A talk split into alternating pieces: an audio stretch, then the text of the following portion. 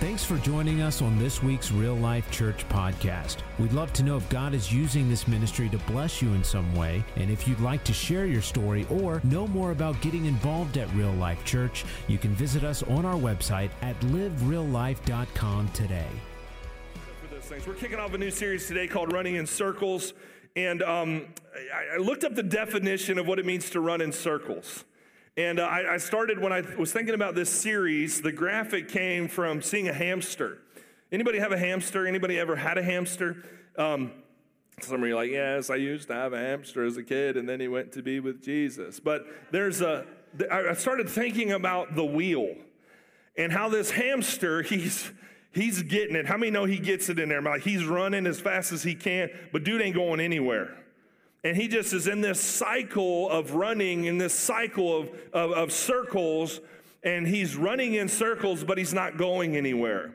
And I really feel like as we prepare for this series over the next couple weeks, that God really wants to take some things in our life and He wants to, to shift some things, but He wants to break toxic cycles in our life. We all have issues and things that we deal with when it comes to freedom and you're like, you know, Pastor, I'm not really, I don't do drugs and I, you know, I don't do this, I don't do that. But, but listen, hold on a second. You have a tendency to have an anger problem, right? And so God wants us to get down. This series is about where are we running in circles in the depths of our heart that maybe we don't recognize it as an issue or a toxic cycle in our life? How are we going to break those things? And I'll tell you, I love singing worship songs about breaking stuff and, and stuff can fall off. But I'll tell you, 95% of freedom happens when your mind is renewed. When you start to change the way you think, you can change the way you live. When you start to change the way you think, you can change your behavior. And that's really what I want us to get across in this series over the next couple week is fo- weeks, focusing on freedom, but fo- focusing on those tendencies and those behaviors and those things in our life that we don't know how to necessarily change. And we feel like we're on the hamster wheel. We feel like we're going, we're, we're going in circles, but we're not really going anywhere. And it seems as if something's holding us up. And so I'm hoping over the next couple weeks that we're able to kind of identify some of those things and help you move through them. So I looked up this the, the idea of running in circles, and it means this: it means to waste one's time and energy engaging in trivial, aimless pursuits. Young people, listen, listen, listen during this series. Because a lot of times, as a young person, we find ourselves wasting our time and our energy, and then wasting our parents' time and their energy. Come on, somebody that, that we we find ourselves in trivial, aimless pursuits. You know, the next generation that's coming up, hey, I'm cool with video games, play them, but just don't play them eight hours a day. Right? Don't play, because uh, whenever you play video games, like, and you come out of the room and your parents try to say something to you, you kind of look like this because you've been doing this for eight hours and staring at a screen. Well, Pastor, video games, you're getting on. No, what I'm trying to communicate to you is there's going to be a day where you're going to have to have a conversation about what it means to have a job interview, and you can't look like you got stuck in the, in the game Fortnite and you can't get out of it. right? There's coming a day where you're going to have to have an interactive conversation with somebody, and you can't just look at them and go, right? Or you will, I'm telling you, hey, $8.50 is on your way per hour if you look at them like that. Come on, somebody. Here's the point this morning, though, is, is we don't need to, uh, when it comes to running in circles, also it means to fail to make any meaningful progress.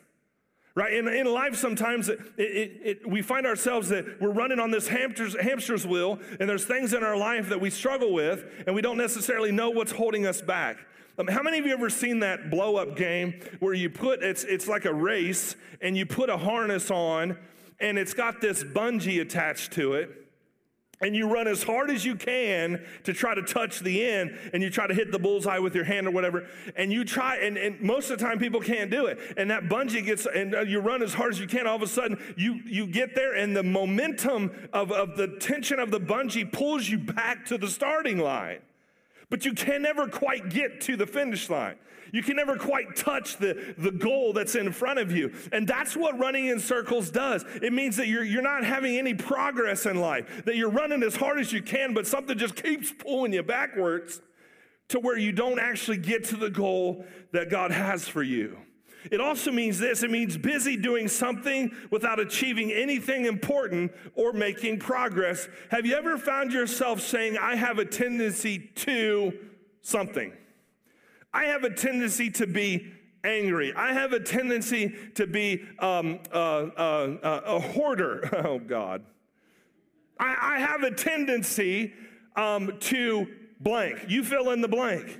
I have a tendency to be a, a, a pessimist. Ooh. I, I, have a tendency to be negative. Uh, they have a tendency to be negative. Now it's off of you and on somebody else. When you find yourself talking about tendencies, you're talking about something that is like that bungee cord that's holding you back from pursuing all God has for your life. A tendency is this it's an inclination toward a particular characteristic or type of behavior. A, pro, a, proneness to a particular kind of thought or action. That's a tendency. Now, listen, I got that from the dictionary. A tendency is an inclination toward a particular characteristic or type of behavior. Some of you are addicted to things on the internet because you have a tendency in this area, and, and, you're, and, and here's the definition. He says uh, the, the definition is a particular characteristic or type of behavior, a proneness to a particular kind of thought or action. You have a tendency during stressful moments to run to certain things. You, some of you in this room have a hidden uh, uh, addiction in the internet area, but nobody knows about that addiction. Now, I'm going to get all in your business during this series. And the reason I am is not to shame you, is not to hurt you, not to condemn you, but give you the tools to get free from the secret life. So he says a tendency. You have a tendency to run to alcohol and you abuse alcohol because you're under stressful situations at work, right? That's the bungee cord that's keeping you back from fulfilling your purpose. That's why you don't have joy and that's why you don't have happiness, is because you're running to the things that you're running to because that's a tendency in your life. Now, that's the natural word for tendency. The word in the Bible for tendency is the word iniquity.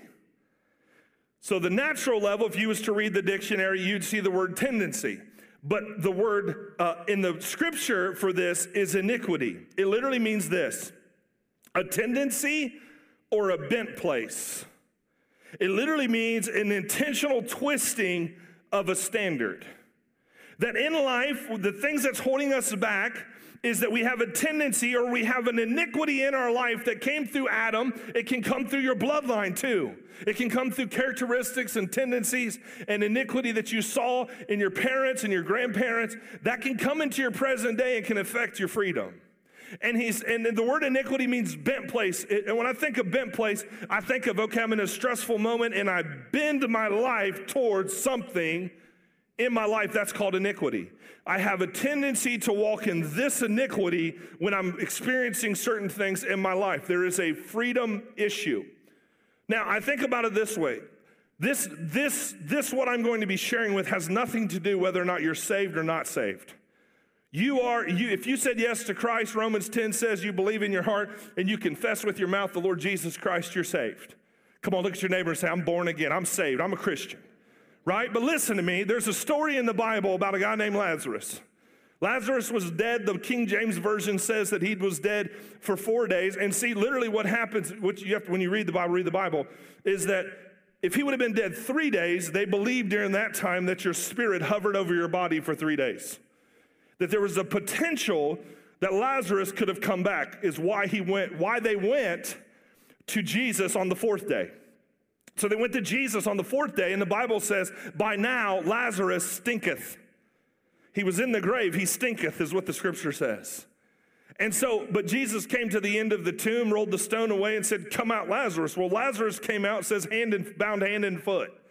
Now, when we think of that, it's really like a mummified situation. They would take fabric around his ankles, around his hands, around his head, and they would, they would, they would basically mummify him. They would use this paste to, to take the fabric and, and it would become a hard shell around Lazarus. So the Bible says this that when Lazarus came out, he was bound hand and foot. So, how did he go from the end of the grave to the, I believe God just, when Jesus had come out, he shot out, there he was, right? Because he couldn't walk. And the Bible says that he was bound hand and foot. So here he comes. Right? But notice what Jesus said. If salvation was enough, Jesus would have never said this next phrase. He says, Loose him and let him go. Or, in other words, take the grave clothes off. See, there's a lot of Christians that have come from death to life like Lazarus did, and we go from death to life and we're alive, but at the end of the day, we still got a lot of grave clothes on that Jesus wants to loose and let go off your life. You can't come into your full potential with the grave clothes, folks. You're gonna walk around looking crazy in the natural. If we walked around us mummified, just walking through Walmart, just jumping, right? In the natural, but in the spirit, it's the same way. Some of you are struggling in areas that are still grave clothes issues. It's not a salvation issue, but it's something holding you back to fulfill the potential and the purpose that God has for your life. And so um, the word in, in Philippians chapter 3, boy, that's some good stuff right there. That's worth the price of admission right there. Philippians chapter 3, verse 12 and 14 says this 12 through 14. I'm reading this out of the message, says this. This is the Apostle Paul. He says, I'm not saying that I have all this together. None of us have it all together. See, I really believe transformation is a process. It's not me coming up in the old days like people would come to the altar and we pray for them. That's great. That's awesome. Awesome. Believe in it. Do it. The whole deal. But 95% of your issues, again, are going to be tied to how you think. And people come to the altar and they think we're going to wave some magic wand on them and they're going to be free from pornography. That's not how it works.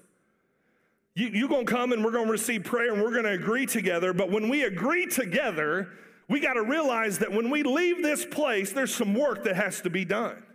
And the work that has to be done is in our mind.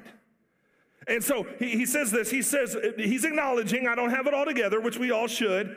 He says that I've made it, but I am well on my way. Come on, somebody, you're well on your way. You're not, you're, I like to say like this, you're not uh, you're not, I'm not where I want to be, but I'm not where I used to be. Come on, somebody. So I'm moving forward. This is what he says. He says, But I'm well on my way reaching out for Christ, who has so wondrously reached out for me. Friends, don't get me wrong. By no means do I count myself an expert in all this, but I've got my eye on the goal.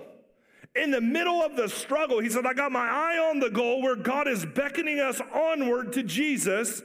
Notice the central point of his drive is Jesus. It's not success. It's not a better title.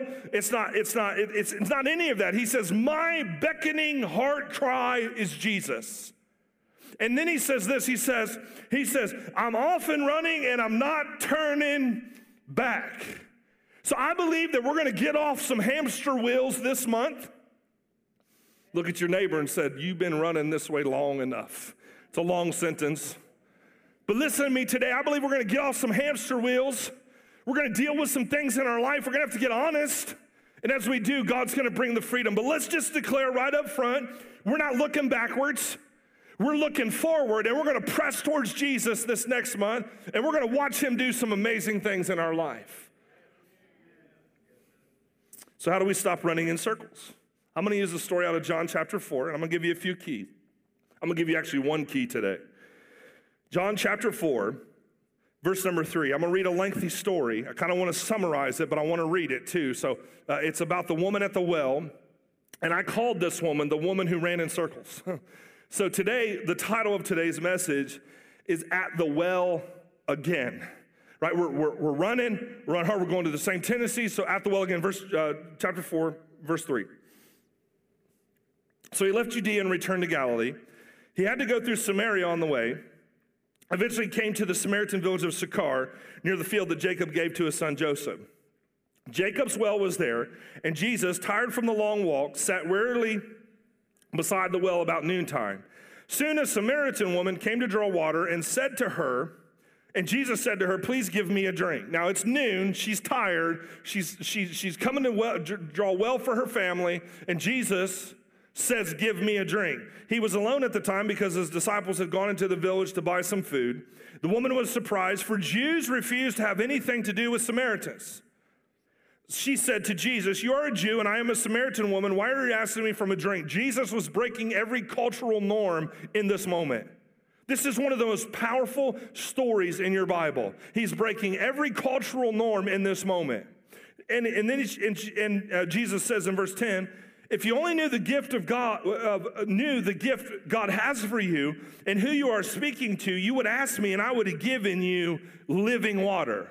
But sir, don't I don't have you don't have a rope or a bucket, she said, and this is well this well is very deep. So she was thinking naturally. She was thinking, Jesus, you don't have a, a bucket to, to draw water out of.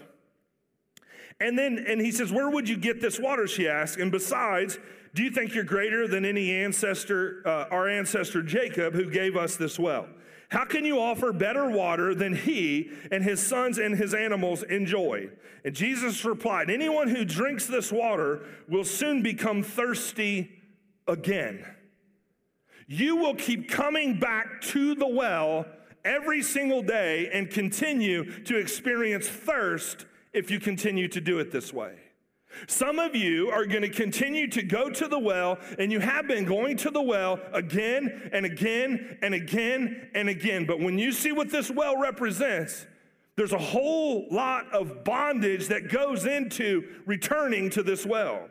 And then he goes on to say, he says uh, um, in verse uh, 14, but those who drink the water I give them will never be thirsty again.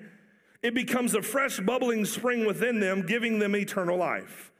Verse 15, please, sir, the woman said, give me this water. Now, she her response kind of threw Jesus off. Now, she it's an exclamation point in your Bible. In other words, she said it with emotion. In other words, she was tired of coming to this well her entire life. She was tired of avoiding the crowd. She was tired of avoiding the shame. She was tired of the bondage that was in her life. And Jesus just spoke a word as we sang second song. He, he just spoke a word of authority. And all of a sudden, she says this. Her response was, Please, sir, give me this water then I'll never be thirsty again and I won't have to come here to get water. I won't have to come to the well again and again and again to get water. If I receive the water that you give me, and I'm not sure what all that means, but if I receive this water and I'm never thirsty again, I don't have to come back to this natural well constantly to receive. Verse 16, he says, Go and get your husband. This is the good part he starts to identify the root cause of her bondage. He says, Go get your husband. Jesus told her, She says, I don't have a husband. The woman replied, and Jesus said, You're right. You don't have a husband, for you have had five husbands, and you aren't even married to the man you're living with now. Now, how many know she turns white as a ghost in this moment? And and she and Jesus admonishes her. He, he reads her mail and then he says, You certainly spoke the truth. And then he goes on to, Sir, the woman said, You must be a prophet. What's your first clue? So tell me, why is it that you Jews insist that Jerusalem is only the place of worship? Notice what she does. The same thing me and you do when we're confronted with behavior. He's like, hey, you don't, the husband, you're not living with one, you've had five, go get your husband, you don't have one, the one. And she goes this way. She goes, well, how do you say that we're supposed to worship in this mountain, right? She changes the subject.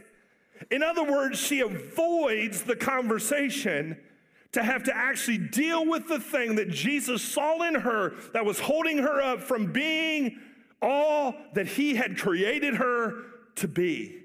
In other words, if you're going to experience freedom, you can't avoid it, you have to confront it. And you can only con- conquer things you're willing to confront in your life. Right? And so she goes on to read down, and, and so and so Jesus plays along, and uh, she says, Matter whether you worship the Father on this mountain or in Jerusalem, you Samaritans know very little about the one you worship.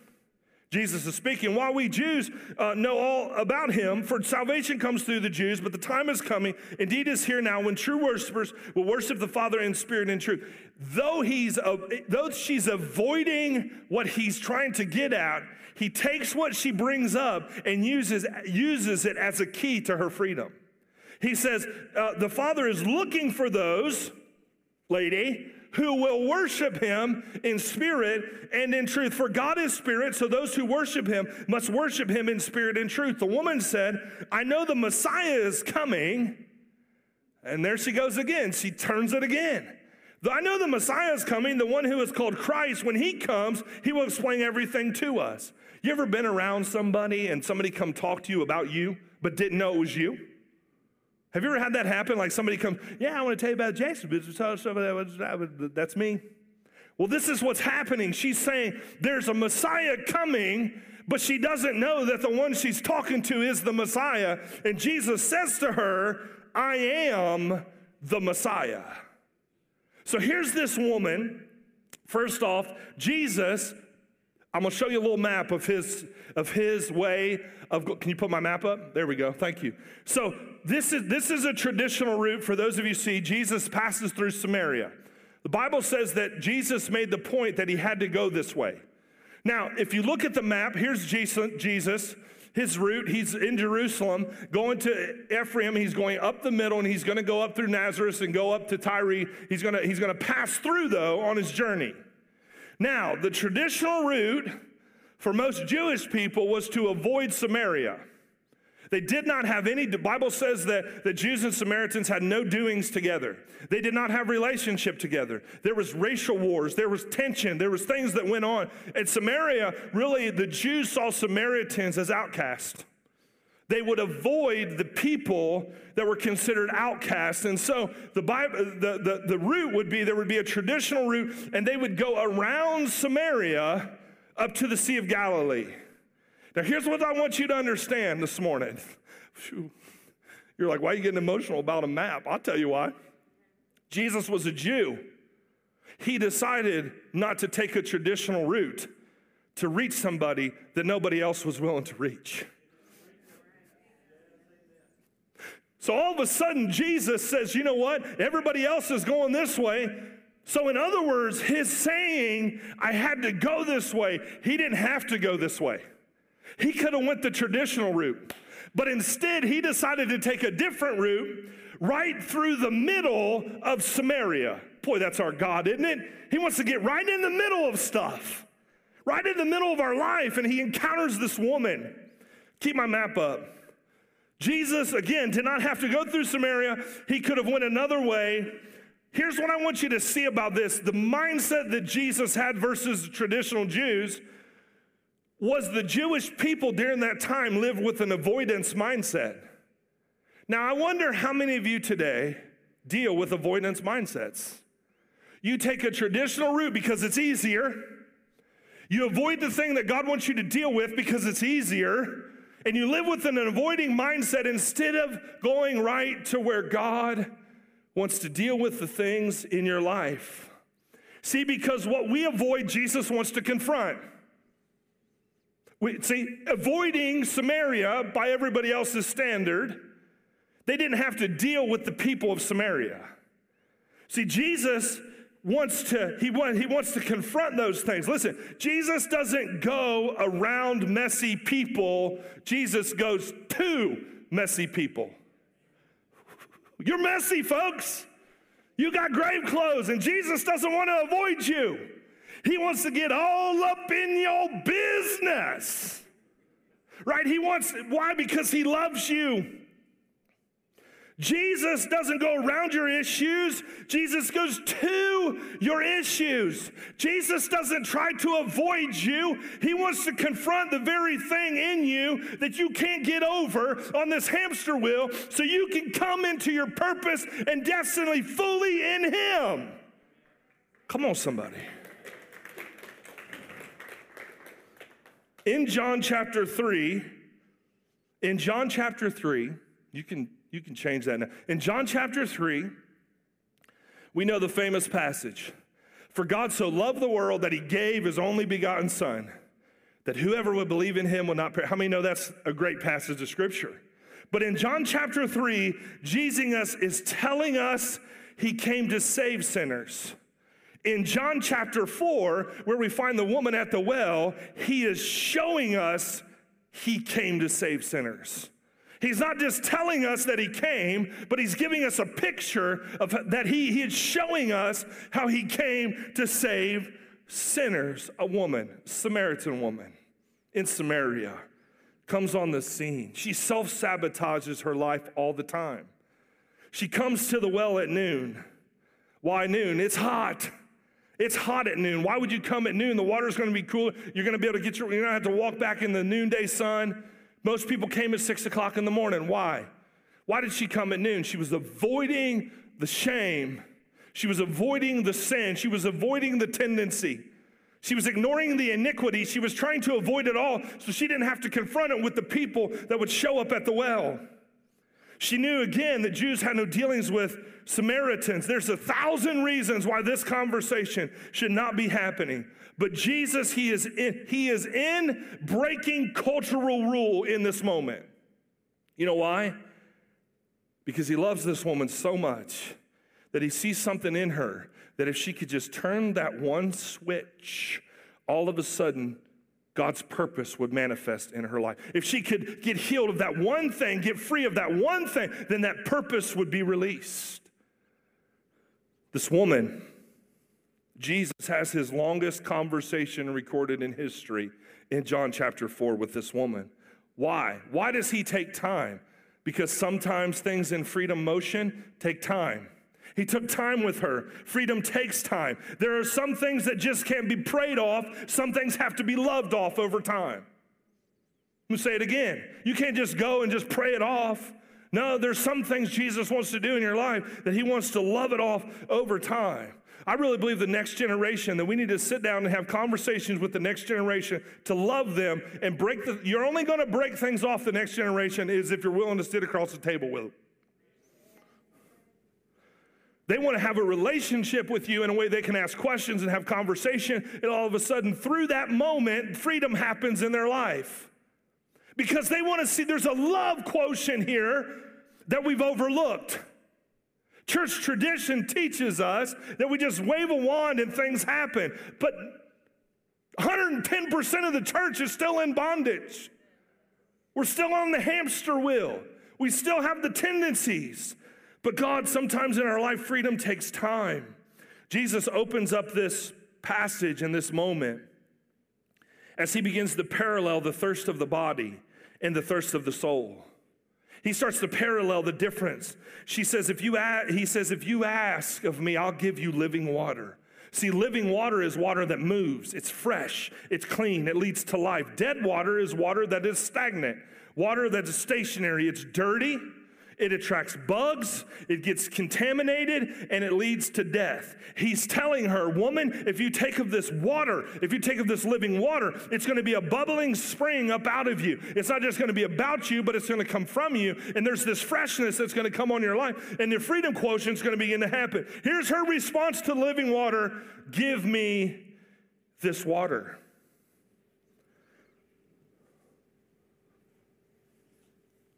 She comes to this well. And as she comes to this well, you put my picture up. This is Jacob's well. This is what it would have looked like that day.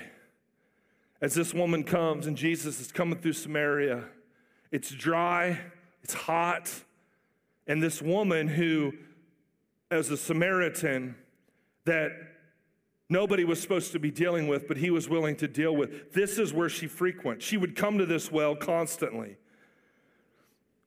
Jesus, in this moment, this woman not only identifies her physical geogra- uh, uh, geography, but she also deals with her spiritual geography. In other words, she keeps coming back to the well.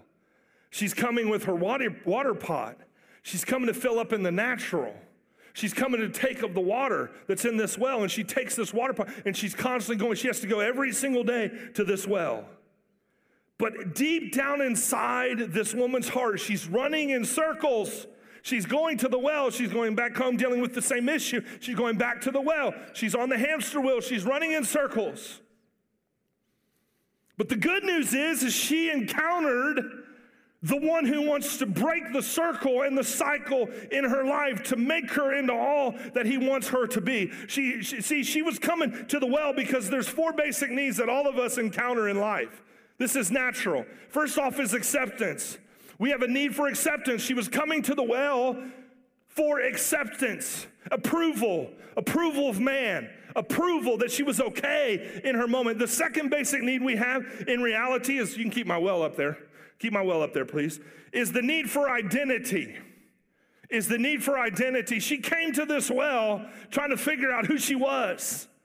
She identified with this well. She identified with all the broken relationships that she had. She was avoiding the people that knew her reputation She was not wanting this moment to be something of devastation. She didn't know who she was. We have an identity, need for identity. We have a need for security in our life. We have a need for purpose. This woman had none of this. She had no acceptance, she had no identity, she had no security, she had no purpose. And she was coming to this well to find all of it. But what she didn't realize is that she was coming to the one person that the one person would say, I'm not going to take a traditional route. I'm going to go right through the middle of Samaria. I'm going to encounter a woman that nobody else wants to have any dealings with. And I'm going to break every cultural standard there is because I love this woman enough that I see something in her that if she can just get a little bit of freedom, that God would turn her into a world changer. And all of a sudden, this woman she started to go to the well, but Jesus said this. Jesus began to try to communicate to her that, listen, folks, if you keep running to the things of this world, to the wells of this world, and you don't start running to living water, you're gonna stay stuck for the rest of your life. God wants us to start to run to living water, to run to the well that He has for our life, to, to, the, to the purpose. See, the world creates toxic cycles that keep us going back to the well. And the more we go and when more we interact with the toxic cycles of today, the more we're going to keep going back to a well that eventually is going to run dry. Keyboard guy, you can come out. Quote is this Man's nature, I'm sorry, ma'am, my bad, sorry. Amen. Sorry, Elizabeth. Sorry. The, the quote says this man's nature, so to speak, is a perpetual factory of idols. Man's nature, so to speak, is a perpetual factory of idols. Listen, we have a perpetual madness go looking for satisfaction in dry wells. Psalm 63 1, if we have that verse, you can throw that up there. I know I'm all over the map with these folks today. Oh God, you are my God. I earnestly search for you. My soul thirsts for you. My whole body longs for you in this parched and weary land where there is no water. This is a prayer of David. Listen, C.S. Lewis said, God cannot give us happiness and peace apart from himself because it's not there. There's no such thing. We can't experience freedom apart from, from, from, from Jesus. And here's the bottom line this morning Jesus is saying to you this morning, folks, if you'll give him your well, he'll give you his water. If you'll give him at the beginning of this series, if you'll give him your well, if you'll give him the thing that has become a tendency and iniquity and a bent place in your life, you give him the well, and he'll give you living water.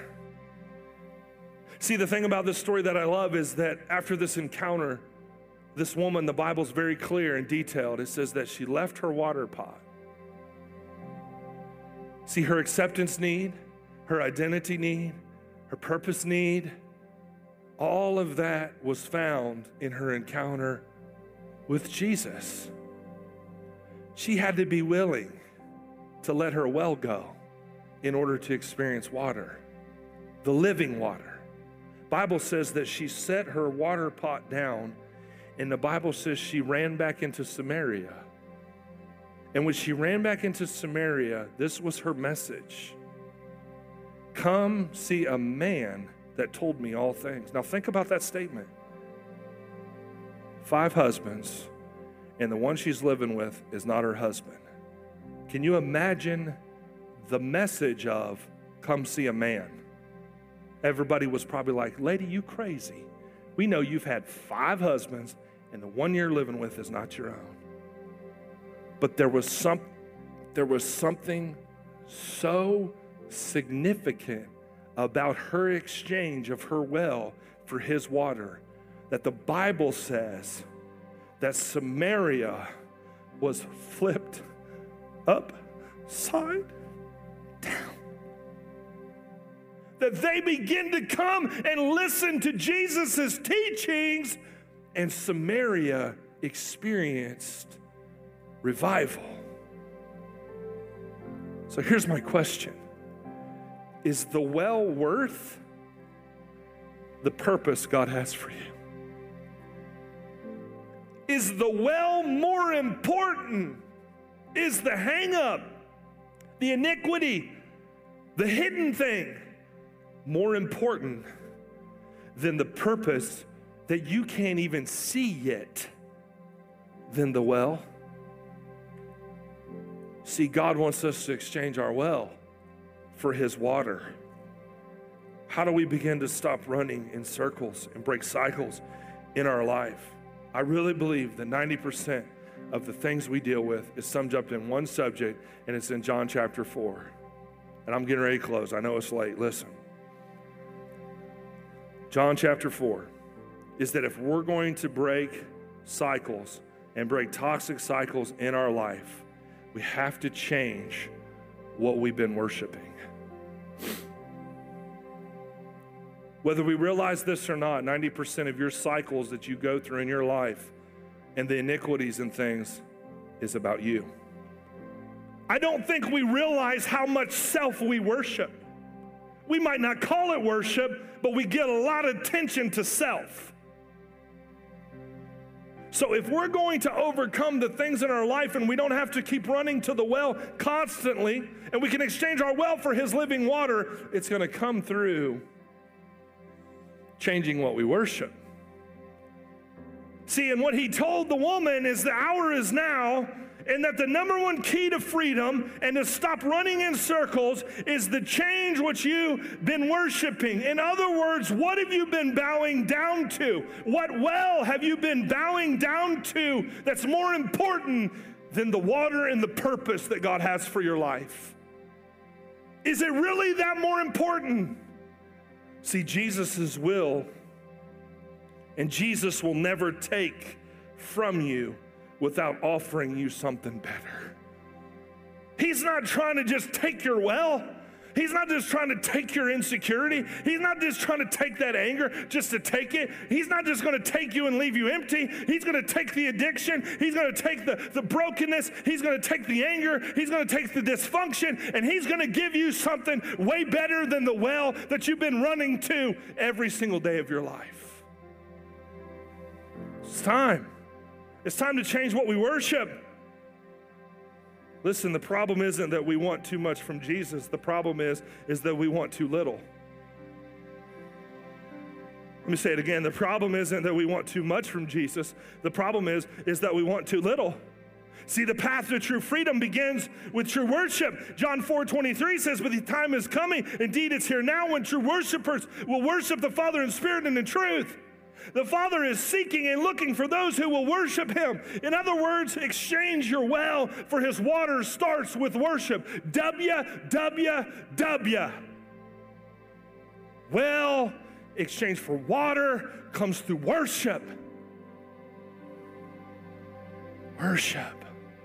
He's saying, change your focus off your well. Your well's not bigger than the water of God. Your well's not bigger than the God of the universe that wants to come and live on the inside of you and do something magnificent through you. Exchange your worship. Exchange your well. See, the true worship is, is I'm going to drink Jesus and reject the unfulfilling wells of life. And when I say drink Jesus, here's what I mean it means that I know that He can meet my needs. I know that He can fill me. I know that He can heal me. I know that He can set me free. So, what do I do? I turn and I worship Him. Worship is abandoning my dead wells and drinking His living water. Bottom line. So, this morning, here's how we're going to do our altar call today. We're going to sing that authority song. Come on out, band people. And listen, just for a moment, I know where it's 11, 18. I'm not worried about that. Some of you, your bungee cord's gonna break this morning and you're gonna exchange your well for living water and you don't care what time it is. Some of you are like this woman give me the water! Give me the water! It's time. If we're going to experience freedom, this very first message about running in circles is we have to change what we worship. God's told us how good He is. He told us He doesn't run from your problem, He doesn't run from the mess, He deals with the mess. But how do we, how do we start the process of saying, Jesus, I exchange my well for your water? It starts with worship. And it says He's looking for those who are worshiping Him. In other words, worship gets His attention. When you exchange your attention from the well to his attention, you get his attention. And all of a sudden, the wells of life become obsolete because your attention is upon the one that created you. Thanks again for listening to our podcast. Be sure to connect with us on social media, the RLC app, and online at livereallife.com.